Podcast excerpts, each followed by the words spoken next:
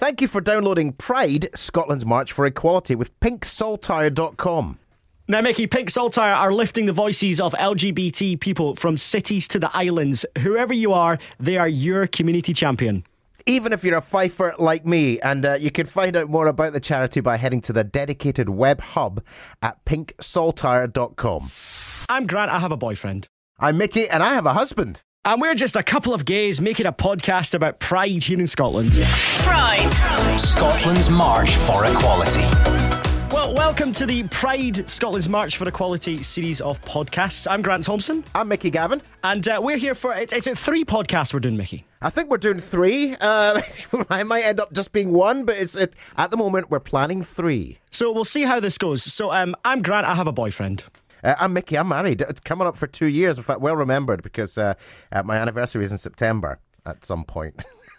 Are you still with now? I, I remember meeting your husband what, 10 years ago. Um, yeah, it'll be, it'll be the same one actually because it's been it's been a while.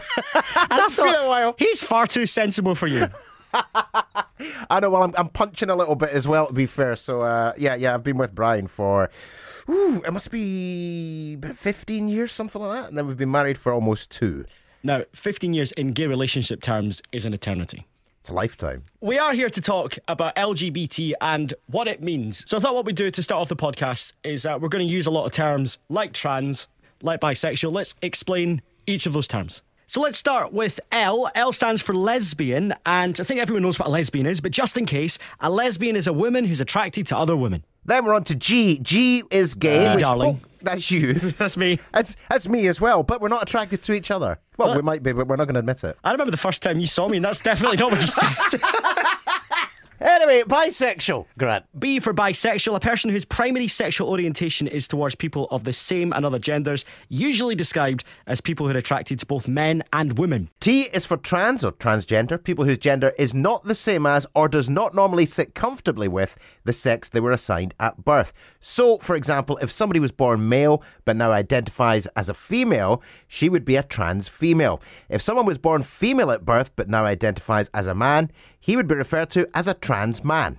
Now, queer or questioning. Now, queer is not straight and can be used as a, an umbrella term for anyone in the LGBT community. It can be used as a term for sexuality or gender. It can be used by heterosexuals as a term for just being uh, in a different relationship, I guess. Um, is it still an insult or a slur? Now, we were talking about this because, yes, it did used to be a slur, but now actually it's, it's quite cool. I would describe myself as queer because it just means different. It just means a wee bit different, just a wee bit queer. I am a bit queer. You are. And then we have the plus, uh, which is everyone else. So there's a, a whole host of terms here. We have an ally, who uh, producer Cat was describing as a wee pal, and that is so right. An ally is someone who doesn't identify as LGBT but does support the community. And then we have non binary. Now, people whose gender identity doesn't sit comfortably with man or woman. Non binary identities can include people who identify with some aspects of being male and female. So at some point, they can feel more like a woman, and at others, they feel more like a man. But some other non binary folk just don't associate with being either. So you might have heard this term more in the media last year or so because Sam Smith came out as being non binary.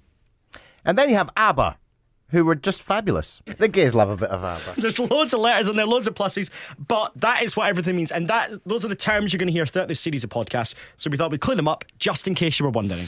Now, the amount of LGBT plus people in the UK is increasing, and that doesn't necessarily mean that there are more people becoming gay or bi or trans, but it possibly means that they're living more openly.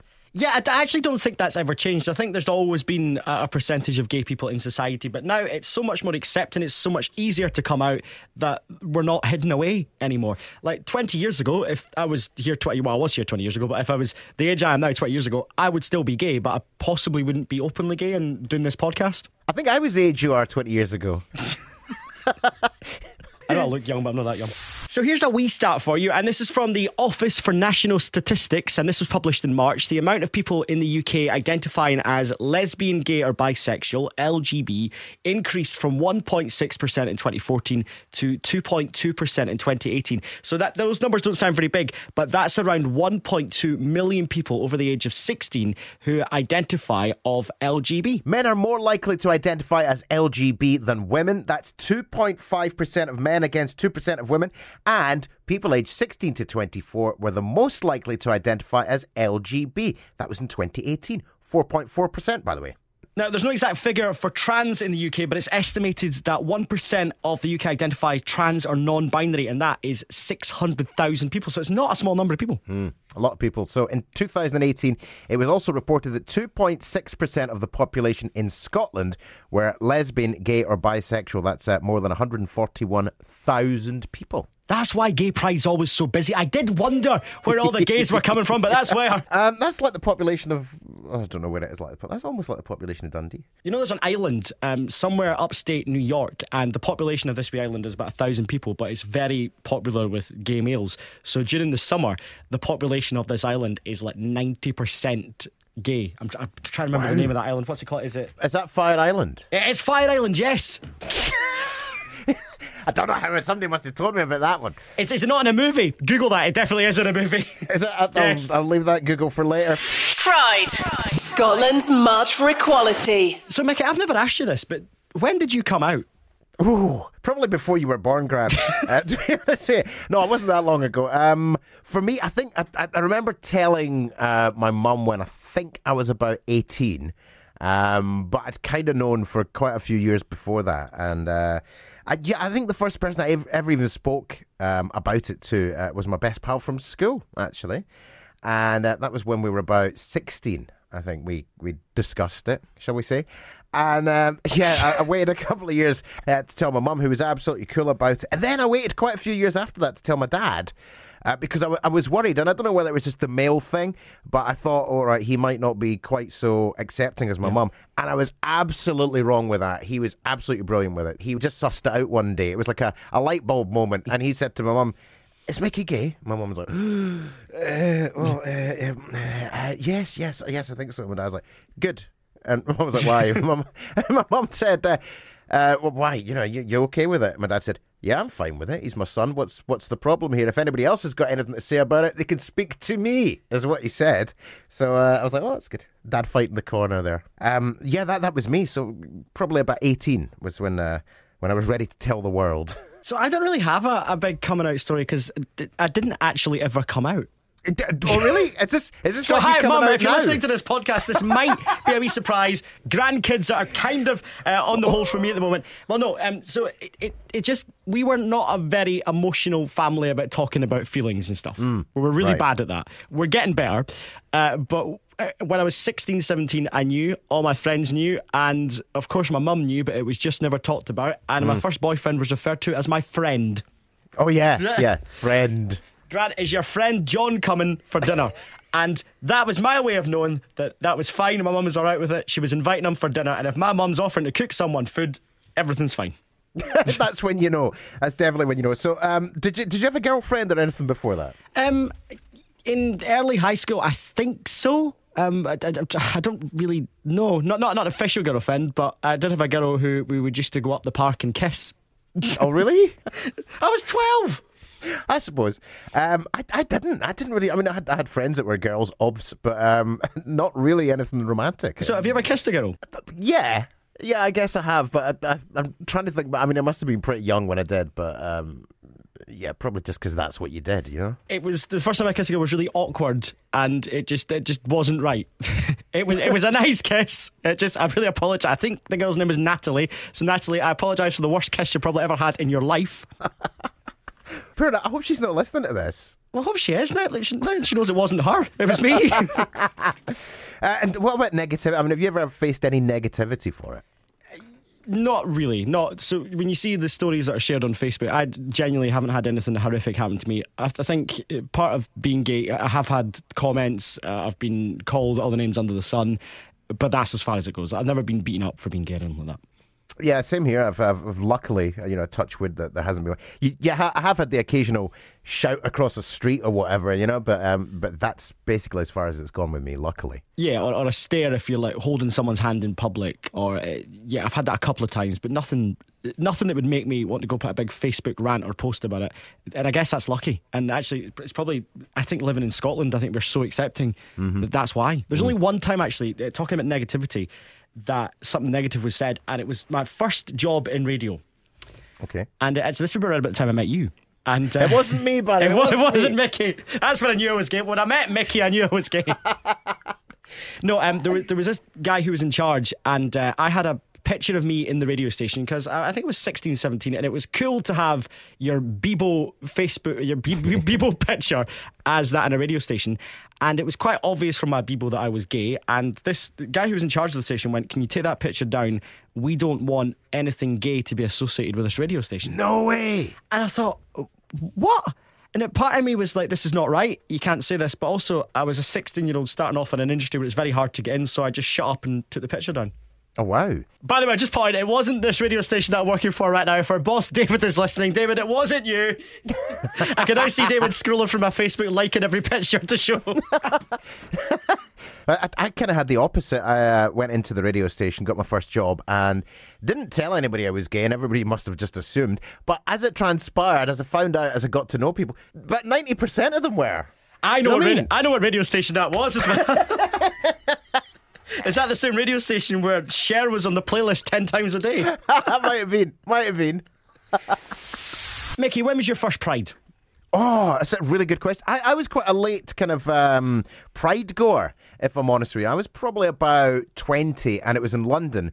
And uh, we went down. It was called, uh, I think they, they rebranded it that year as the Big Gay Out.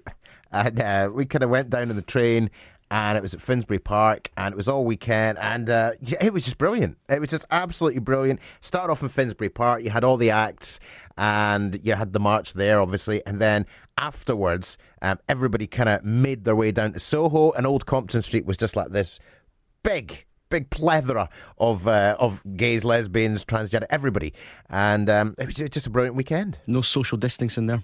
No, not in those days. Do you know, I think my first Pride. I think my first Pride was Manchester Pride. Um, I can't remember how long ago it was, uh, but I just remember going to it and it was this huge festival. Which something I'd, I'd only ever been to before at T in the Park, and it was T in the Park, but everything was gay. T in the Park with rainbows and just everything. I actually think uh, that is the year that Sophie Ellis Bextor and Mel C were singing, Oh wow! and All Saints. It was All Saints. I'll say it. I, think we had. Um, I think we had Supersister. Do you remember them that did that uh, that song? I like my men like I like my coffee. That was the highlight of the weekend for me. What's the line in that? Hot, strong, and sweet. Like toffee. Oh, Wow. so we should probably say that Pride didn't start like this. Pride started a long, long time ago. And the first Pride March these protests took part in the US in about 1970. So this was uh, to mark the anniversary of the Stonewall riots in New York. Uh, the Stonewall pub in New York is where it all started. I remember going there the first time I ever went to New York, and you can the place feels like something important has happened there. all right. It's got that feel about it. So what happened uh, at about one in the morning on the 28th of June 1969? Stonewall Inn was raided by the NYPD. Now this happened once every two weeks because back in the day it was illegal to be gay. Yep. So, and this was a regular occurrence because in New York it was illegal to serve a gay man alcohol and even for gay men to dance together. Now, I've been to the Stonewall Inn and it's a sweat fest. Right? There, is, there is some amount of dancing that happens in there and there's a lot of alcohol, let me tell you. So, this place. Um, was raided like once every two weeks, and during a typical raid, uh, customers were lined up and their ID checked, and those without identification or if they were dressed in drag, then they were arrested. Wow.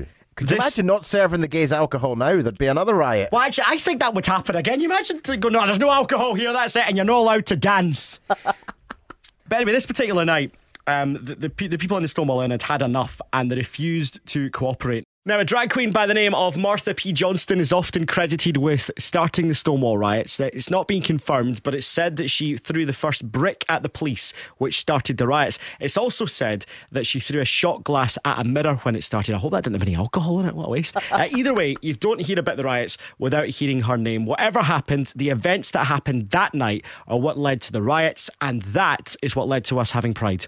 And it was like, what was it? About five days worth of, of rioting as well, wasn't it? Afterwards. So there is a movie you can watch um, on Netflix, and some of the facts in it are a bit skewed, but you'll you'll get the, the kind of gist of it from there. Yeah, the riots went on for five days, and exactly one year after uh, that happened in 1970, Pride and protest marches were held in New York, in San Francisco, in Chicago, and Los Angeles, calling for gay liberation to show a nationwide support for gay rights, and that is how Pride started. Pride Scotland's March for Equality. So closer to home, Mickey, the first UK gay pride rally took place in London in 1972, and uh, I know someone who was there because I have stayed in his villa in Gran Canaria. It's amazing the people you meet when you're on holiday. so his name's Colin Bell, and he used to be MD of London Records, and uh, used to manage the likes of Jimmy Somerville. Uh, Elton John, to name but a few, name dropping in there. And uh, he tells us about the first gay pride in London. I do remember. I'm not sure which year it was.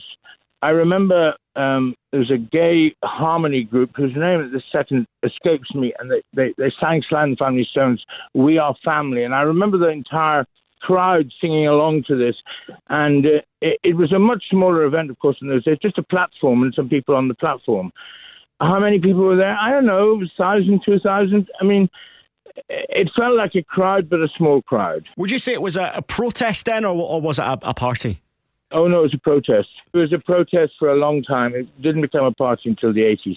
Fascinating stuff. And did you know that the first major Pride event in Scotland took place in Edinburgh in 1995? Oh, it was just a wee wasn't- boy. It wasn't that long ago. I know that's that's so because it's a sense that Pride has been on for years, but that's what only twenty five years ago. Yeah, the first Pride March in Scotland gathered on Barony Street in Edinburgh on the 17th of June, and they reckon about 3,000 people attended. How does that, 3,000, how does that kind of equate with what we, what we get nowadays? So it's, it's now three or four times the size of it nowadays, isn't it? And actually, I, I think that now there's more families come to Pride and people from all walks of life, and more allies, as we mentioned earlier. Uh, a bit of a shame that this year's been cancelled as well, because it would have been the 25th anniversary uh, of Pride in Scotland. Do you know why I'm gutted? And I always quite like to wear outrageous outfits to Pride because Oh, it's the no. one time of year you can. Do you remember? Um, I had a phase. Not the hot pants, not the no, hot pants. no, no, it was the Grant, no. dungarees phase. Oh, I loved the dungarees. you were like something out of Prisoner Cell Block H. I know, and I had a fascination of not wearing a t-shirt underneath. That's just a bad. Right, let's move on. Right, next, next. But seriously, Pride is it's great because you get people from all walks of life and you can go and be yourself and you can go wear face paint, you can have a rainbow wherever you want all over you and just Whatever be you want. It's a pot of gold at the end of that one. But what actually happens at Pride, Mickey? The stuff we Well- can talk about what happens at Pride. what happens at Pride stays at Pride, Grant, as you well know. Um, but it is kind of different wherever you go. Um, is it a protest? Is it a party? Or is it both? It kind of is a bit of both, really, when you think about it. It is still a protest because I think we still need a protest because there is still a lot of homophobia out there. For example, hmm. if I was a straight couple walking down the street holding my girlfriend's hand, there would be no eyelids would be batted. If I walk down the street holding my boyfriend's hand, it doesn't happen all the time and it happens less and less. But sometimes you get a look, and it's that look is why I think we need pride because you need to educate people that that's not all right. To make someone feel different is not all right. I think as well when, when you look at Pride and the Pride March, and I know a lot of people say, well, you know, equal marriage is here, and uh, uh, LGBT community is, is more protected in Scotland than it would be in other places in the world. But that's the key to it because there are still places in the world where they're not allowed a Pride March, but um, you know they've got a, a regime in place where it might still be illegal. In some countries, you can still be put to death. So the Pride March kind of encompasses not just what's happening in Scotland, but it, it kind of nods to what's happening in the rest of the world as well. So, um, Tunisia, um, we've got Saudi Arabia, Chad, Nigeria, Egypt, Ethiopia, just some of the countries where homosexuality is illegal in 2020. And some of these countries, it's actually punishable by death. Though, in saying that, though, um, I have been to a country where it's uh, illegal to be gay, and uh, also the country I was in, it was illegal to drink alcohol. And uh, you know what I'm like when I've had a wee drink? Y- yes, I. You can't hide very much. Uh, my mate Colin calls it flappy syndrome, uh, flap like a wee bird. And uh, it, it was okay. Th- those countries are becoming more and more accepting, but the laws need to change. It can in 2020. How can you make it illegal to be in love with someone and stay with your partner?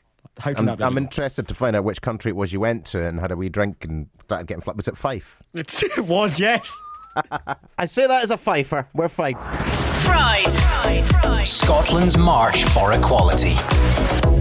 You're listening to Pride, Scotland's March for Equality with pinksaltire.com. Now, Pink Saltire are empowering those most marginalised, offering a space to be heard and leading change in their communities. And you can find out more about the charity and the inspiring work they do. Honestly, they are amazing. Head to pinksaltire.com. Pride. Scotland's March for Equality. Um, so, were we early or late adopters of pride in this country?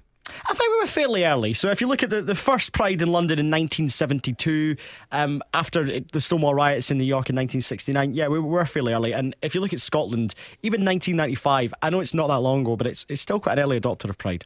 Well, Dundee uh, only had its first Pride about three years ago, and uh, here's Professor Tim Kelly from Dundee University to tell us a little bit more. We just had our third uh, celebration this past weekend. Of course, it was virtual.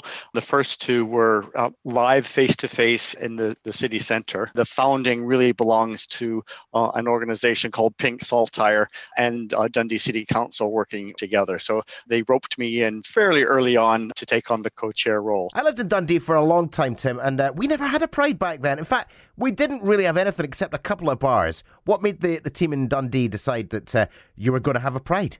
Um, well, at the time, um, there was a, a, move to try to um, to get prides established out with the Central Belt. You know, um, LGBT people live all over the place, not just in the big cities. And you know, there was something about a city of Dundee's size where young people felt they needed to move away to be themselves. You know, it just didn't sit right. That we needed to, mm. to be to be visible and and try to make sure that LGBT people felt uh, welcome and safe within the uh, city. And you know, having a, a, visible, positive presence of LGBT people is one way to do that. So it was really to try to help increase visibility in Dundee and show that we're, we're part of the, the community. And this really is a, a safe and wonderful place to live and grow up and thrive. Dundee's a very young city with, with two universities, and it's kind of reinventing itself as a place for the arts and creatives. Um, is there more of a call for pride now, do you think? As you can tell, I'm not from Dundee by my accent, but the stories I've heard from people who lived uh, and grew up here you know, in earlier times, um, there would have been a real need for it at that point, too, you know, because th- there was a lot of prejudice, homophobia, transphobia, and those sorts of things. And, and, and so it could have been useful back then as well. I think there's probably more of a critical critical mass of folk who are able and willing to to be visible across the city. You know, the, a lot of the cultural uh, uh, venues also help bring in people to help make that possible, as well as the LGBT people who who were born and bred here in Dundee. Why is it taken until, uh, or why do you think it's taken until 2017 for Dundee to have a Pride? I don't really know. Uh, to, is the honest answer.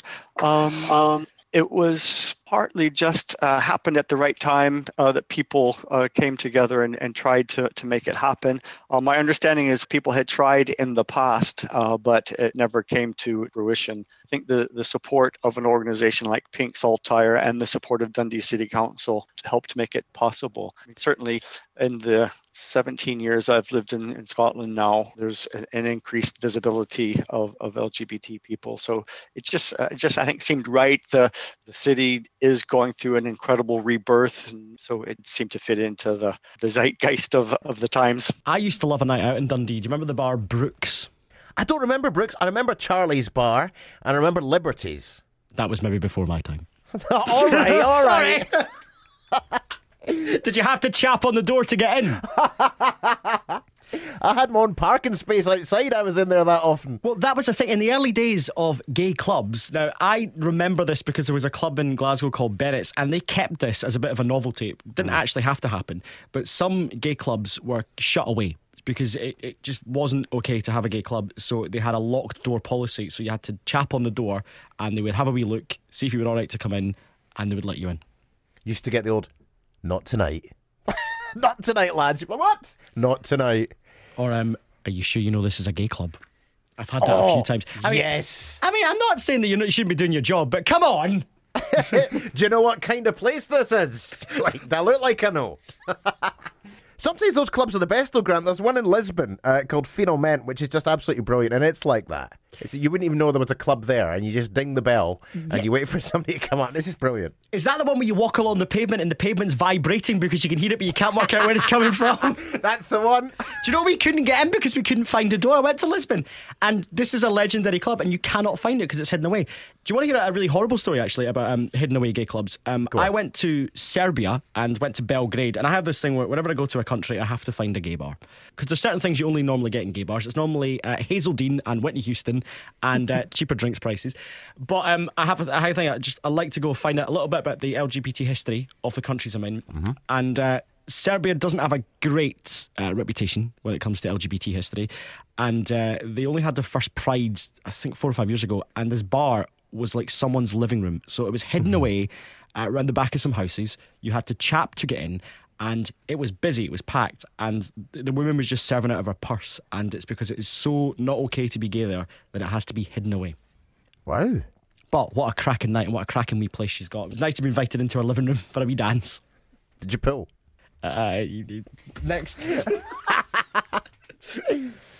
Now, Glasgow Pride, I'm going to give you a big admission here, Grant. I have never been to Glasgow Pride.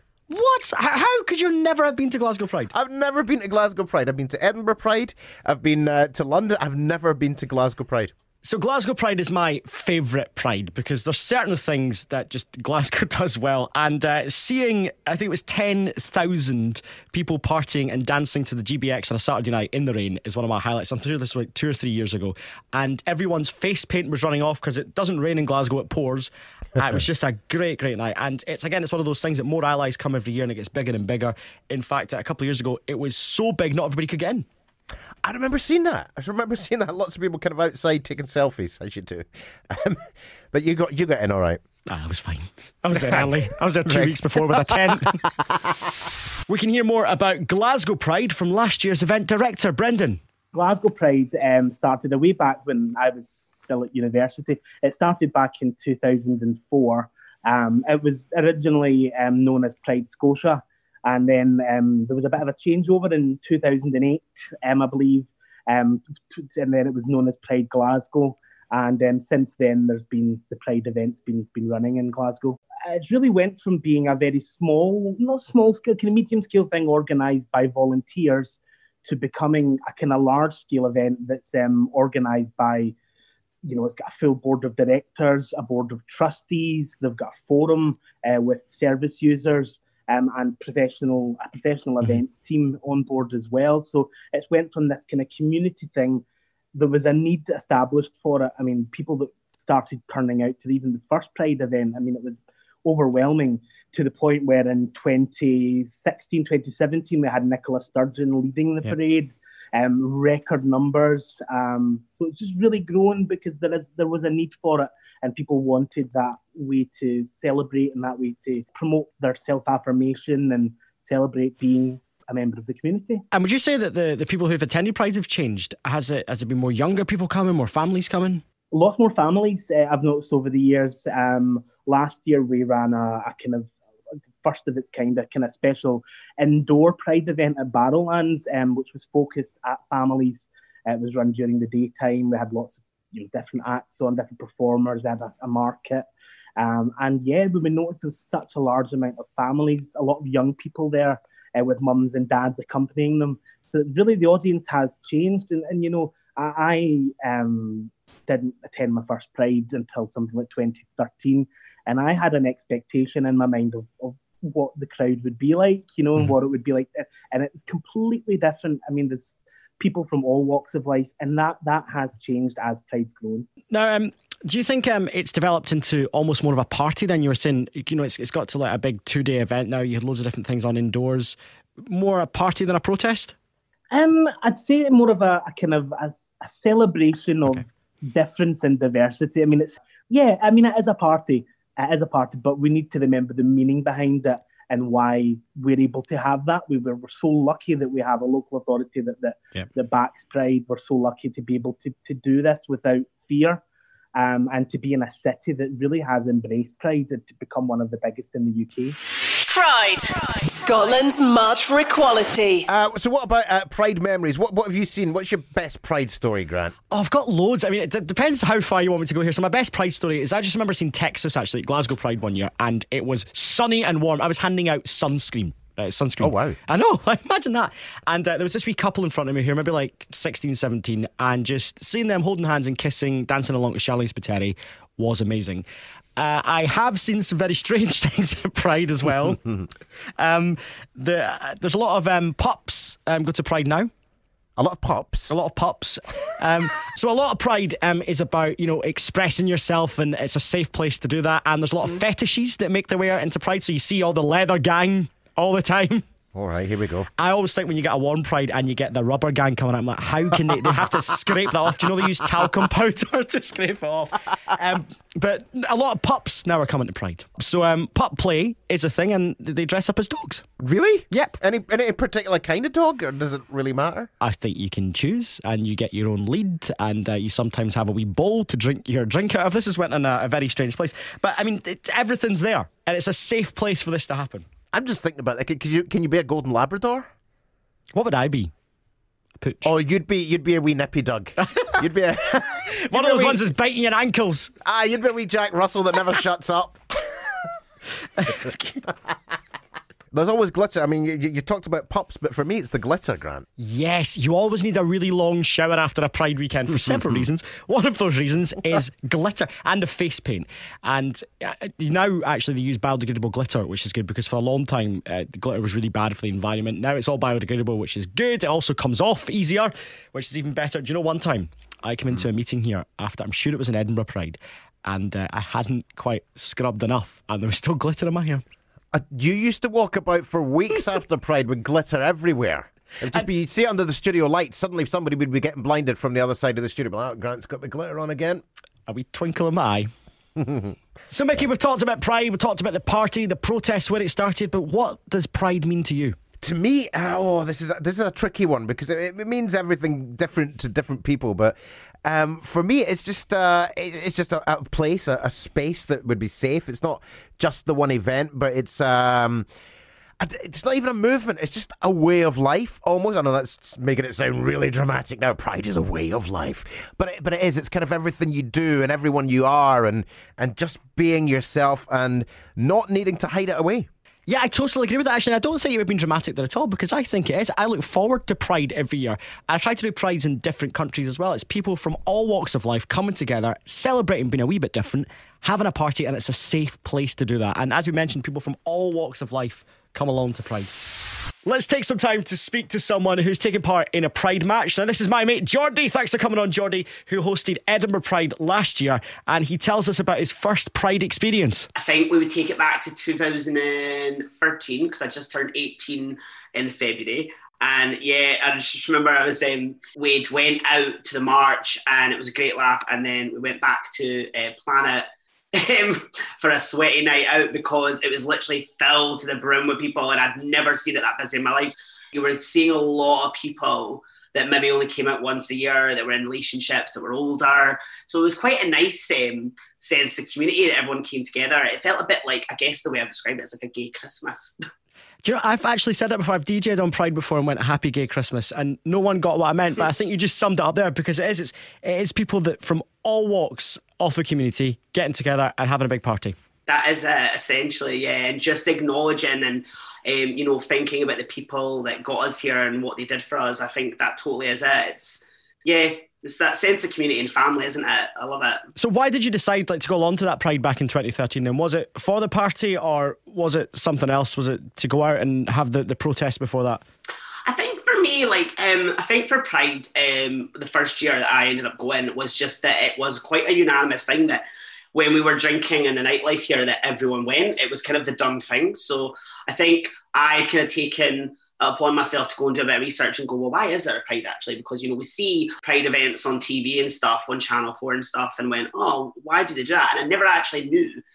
Um, and that was kind of why when everyone started talking about it and are you coming out for pride this week blah, i went oh right this is like quite a big thing then. And i think i now know my history and a bit more sort of the behind the scenes sort of the 80s and 90s with section 28 and stuff and i just really looked into my history and the lgbt kind of movement and just thought oh this is why we do this. It's not for like a up. I think particularly for me when i got to host pride last year that was my moment of oh, like this is actually um, a big scale thing and I'm hosting it and I need to know what to say. And I ended up speaking on stage about just sort of knowing where we came from and anyone that had came to Pride and stepped outside their front door that maybe wasn't even out to the public deserved a pat on the back and was a strong person. I think that's a really important thing to remember that whatever small step you've taken in coming out or accepting yourself, it's amazing and you should be so proud of yourself for taking it.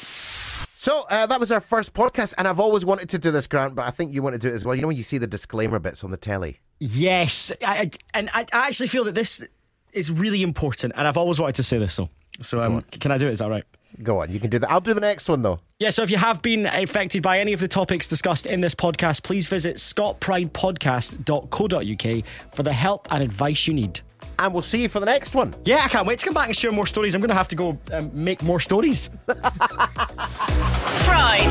Scotland's March for Equality.